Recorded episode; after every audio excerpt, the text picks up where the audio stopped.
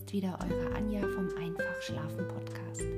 Heute geht es weiter mit Kapitel 13 bei den Wahlverwandtschaften und ich bin sehr gespannt, ob sich die Konflikte, die da sich so unterschwellig eingeschlichen haben, verfestigen oder auflösen. Also macht es euch wie immer huschelig und kuschelig. Bis gleich in deinem Ohr. Ciao. 13. Kapitel Eduard von seiner Seite ist in einer ganz verschiedenen Stimmung. Zu schlafen denkt er so wenig, dass es ihm nicht einmal einfällt, sich auszuziehen. Die Abschrift des Dokuments küsst er tausendmal, den Anfang von Ottiliens kindlich schüchterner Hand, das Ende wagt er kaum zu küssen, weil er seine eigene Hand zu sehen glaubt.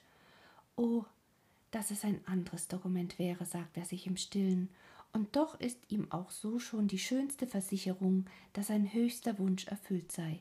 Bleibt es ja doch in seinen Händen, und wird er es nicht immerfort an sein Herz drücken, obgleich entstellt durch die Unterschrift eines Dritten? Der abnehmende Mond steigt über den Wald hervor. Die warme Nacht lockt Eduarden ins Freie. Er schweift umher, er ist der unruhigste und der glücklichste aller Sterblichen. Er wandelt durch die Gärten, Sie sind ihm zu enge. Er eilt auf das Feld und es wird ihm zu weit. Nach dem Schlosse zieht es ihn zurück.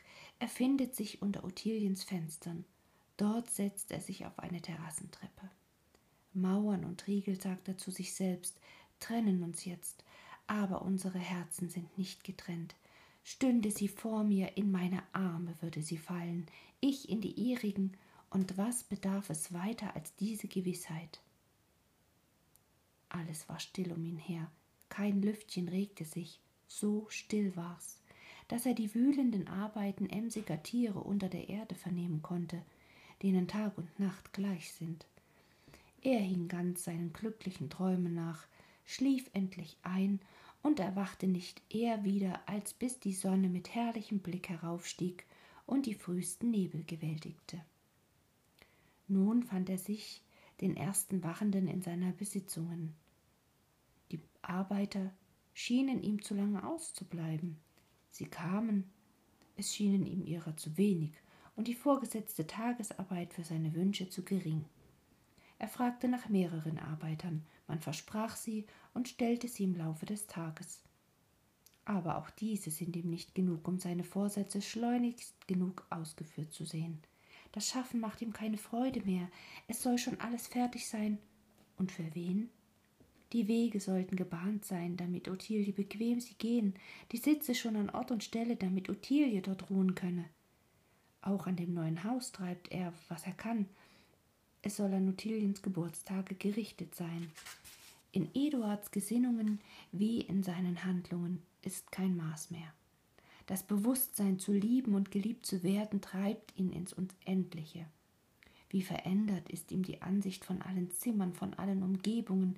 Er findet sich in seinem eigenen Haus nicht mehr. Ottiliens Gegenwart verschlingt ihm alles. Er ist ganz in ihr versunken. Keine andere Betrachtung steigt vor ihm auf, kein Gewissen spricht ihm zu. Alles, was in seiner Natur gebändigt war, bricht los. Sein ganzes Wesen strömt gegen Ottilien. Der Hauptmann beobachtet dieses leidenschaftliche Treiben und wünscht den Traurigen zu folgen, zuvorzukommen. Alle diese Anlagen, die jetzt mit einem einseitigen Triebe übermäßig gefördert werden, hatte er auf ein ruhiges, freundliches Zusammenleben berechnet.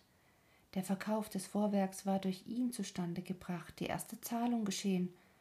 Charlotte musste und hatte sie der Abrede nach in ihrer Kasse genommen.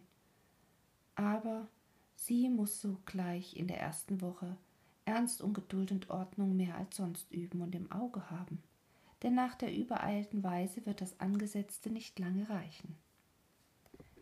Es war viel angefangen und viel zu tun. Wie soll er Charlotten in dieser Lage lassen?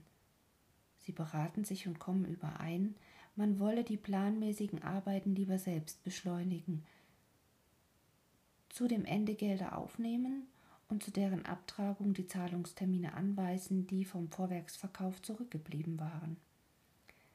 Es ließ sich fast ohne Verlust durch Zession der Gerechtsame tun. Man hatte freiere Hand, man leistete, da alles im Gange, Arbeiter genug vorhanden waren, auf einmal mehr und gelangte gewiss und bald zum Zweck. Eduard stimmte gern bei, weil es mit seinen Absichten übereintraf.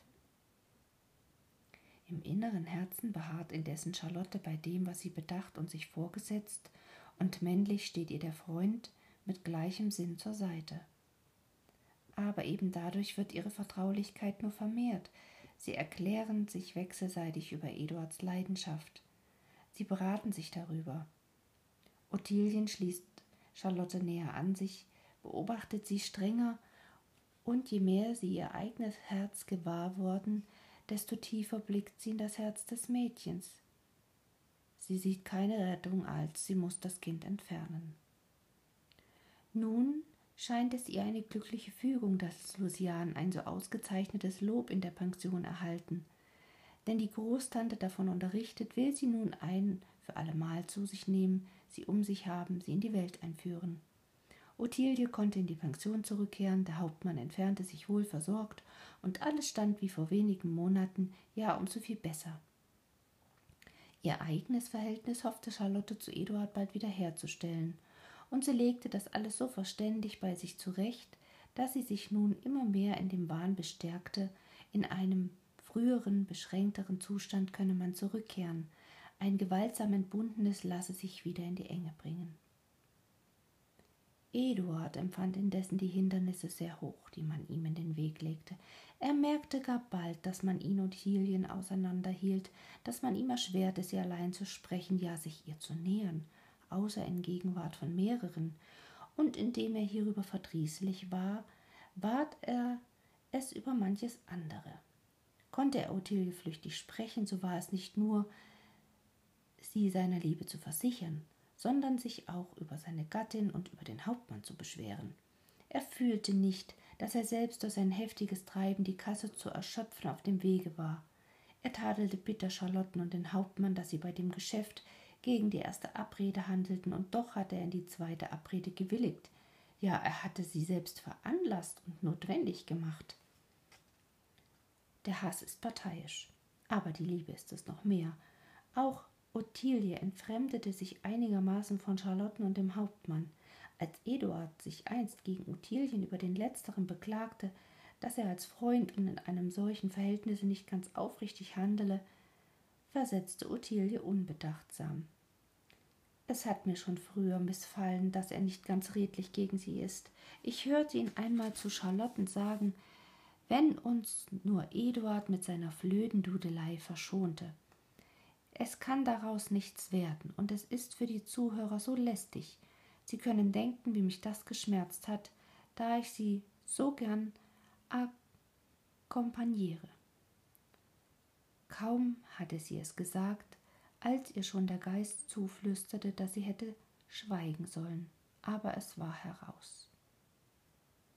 Eduards Gesichtszüge verwandelten sich. Nie hat ihn etwas mehr verdrossen, er war in seinen liebsten Forderungen angegriffen, er war sich seines kindlichen Strebens ohne die mindeste Anmaßung bewusst.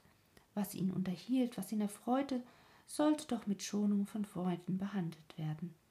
Er dachte nicht, wie schrecklich es für einen Dritten sei, sich die Ohren durch ein unzulängliches Talent verletzen zu lassen. Er war beleidigt, wütend, Er fühlte sich von allen Pflichten losgesprochen. Die Notwendigkeit, mit Ottilien zu sein, sie zu sehen, ihr etwas zuzuflüstern, ihr zu vertrauen, wuchs mit jedem Tage. Er entschloss sich, ihr zu schreiben, sie um einen geheimen Briefwechsel zu bitten. Das Streifchen Papier, worauf er dies lakonisch genug getan hatte, lag auf dem Schreibtisch und ward vom Zugwind heruntergeführt, als der Kammerdiener hereintrat, ihm die Haare zu kräuseln. Gewöhnlich, um die Hitze des Eisens zu versuchen, bückte sich dieser nach Papierschnitzeln auf der Erde. Diesmal ergriff er das Billett, zwickte es eilig und es war versenkt. Eduard, den Missgriff bemerkend, riss es ihm aus der Hand. Bald darauf setzte er sich hin, es noch einmal zu schreiben. Er wollte nicht ganz so zum zweiten Mal aus der Feder. Er fühlte sich einiges Bedenken, einige Besorgnis, die er jedoch überwand. Ottilien wurde das Blättchen in die Hand gedrückt, den ersten Augenblick, wo er sich ihr nähern konnte.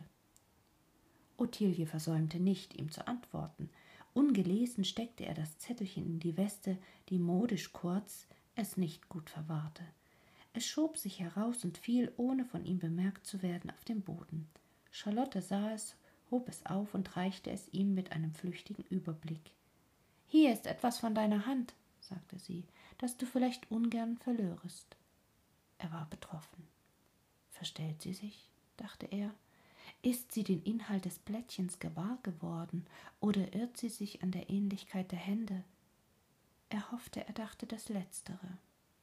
Er war gewarnt, doppelt gewarnt, aber diese sonderbaren, zufälligen Zeichen, durch die ein höheres Wesen mit uns zu sprechen scheint, waren seiner Leidenschaft unverständlich. Vielmehr, indem sie ihn immer weiter führte, empfand er die Beschränkung, in der man ihn zu halten schien, immer unangenehmer. Die freundliche Geselligkeit verlor sich, sein Herz war verschlossen, und wenn er mit Freund und Frau zusammen zu sein genötigt war, so gelang es ihm nicht, seine frühere Neigung zu ihnen in seinem Busen wieder aufzufinden, zu beleben.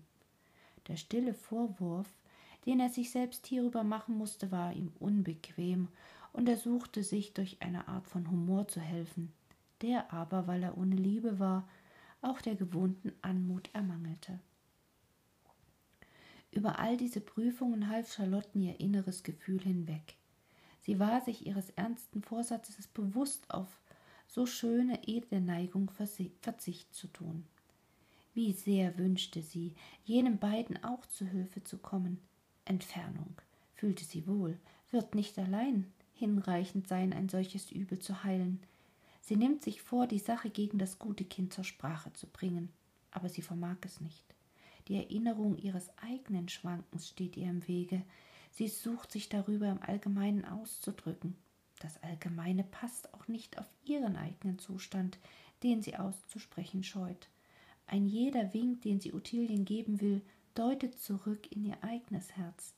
Sie will warnen und fühlt, dass sie wohl selbst noch einer Warnung bedürfen könnte. Schweigend hält sie daher die Liebenden noch immer auseinander. Die Sache wird dadurch nicht besser. Leise Andeutungen, die ihr manchmal entschlüpfen, wirken auf Ottilien nicht, denn Eduard hat diese von Charlottens Neigung zum Hauptmann überzeugt. Sie überzeugt, dass Charlotte selbst eine Scheidung wünsche, die er nun auf eine anständige Weise zu bewirken denke. Ottilie, getragen durch das Gefühl ihrer Unschuld auf dem Weg zum erwünschten Glück, lebt nur für Eduard. Durch die Liebe zu ihm in allem Guten gestärkt, um seinetwillen freudiger in ihrem Tun, aufgeschlossener gegen andere, findet sie sich in einem Himmel auf Erden. So setzen alle zusammen, jeder auf seine Weise, das tägliche Leben fort, mit und ohne Nachdenken, alles scheint seinen gewöhnlichen Gang zu gehen, wie man auch in ungeheuren Fällen, wo alles auf dem Spiel steht, noch immer so fortlebt, als wenn von nichts die Rede wäre.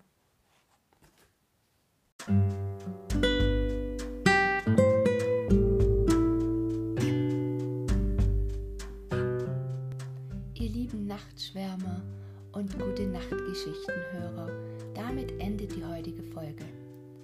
Wenn dir gefällt, was du hörst, dann abonniere den Podcast, verpasse keine Folge mehr.